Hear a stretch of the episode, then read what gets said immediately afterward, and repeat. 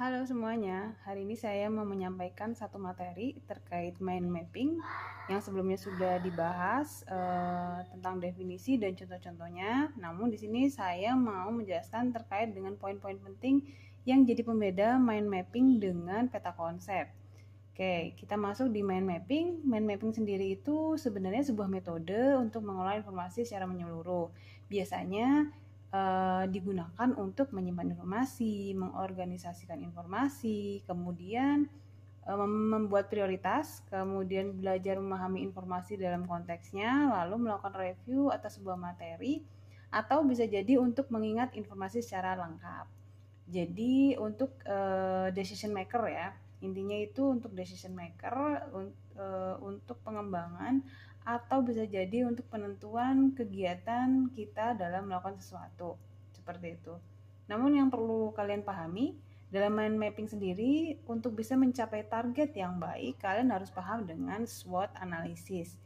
SWOT analysis sebenarnya terdiri atas strength, weakness, opportunities dan threat. Strength sendiri itu adalah kekuatan yang pada dasarnya kita bisa breakdown uh, terkait dengan bagaimana kondisi internal, eksternal, sama action. Lalu sama halnya dengan weakness.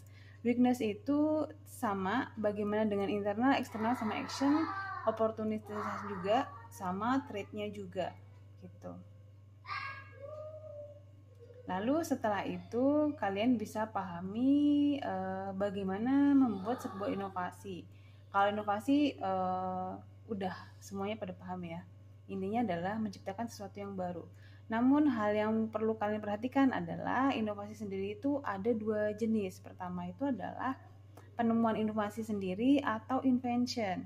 Kalau yang inovasi itu berarti bisa jadi sebuah penemuan yang memang sebelumnya sudah ada tapi dalam momen atau segmen tertentu masih belum diketahui sehingga uh, perlu dibuatkan atau perlu diciptakan sebuah inovasi tersebut gitu. Tapi kalau invention beda lagi. Invention itu berarti sebuah inovasi yang benar-benar belum ada sama sekali. Dan ini sangat baru gitu. Perbedaannya di situ. Nah, dalam pembeda inovasi dan invention, kalian perlu paham dengan istilah basic konsep seperti apa, riset dan creativity kayak gimana, dan design development seperti apa. Kemudian yang perlu kalian pahami itu adalah creativity yang hubungannya sama paradoks. Di sini e, maksud dari creativity dan paradoks di sini adalah produktif tipenya. Jadi jenis kreativitasnya kayak gimana sih? Nah itu perlu di breakdown. Kemudian e, kita masuk di intellectual property. Intellectual property itu berarti hal-hal komponen yang mendukung kegiatan. Seperti itu. Ini tambahan aja untuk e, materi peta konsep dan mind mapping biar lebih lengkap.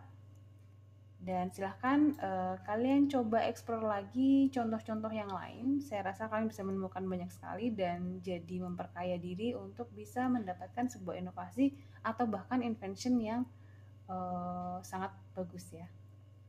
Baik, itu aja. Terima kasih untuk hari ini. Sampai ketemu minggu depan.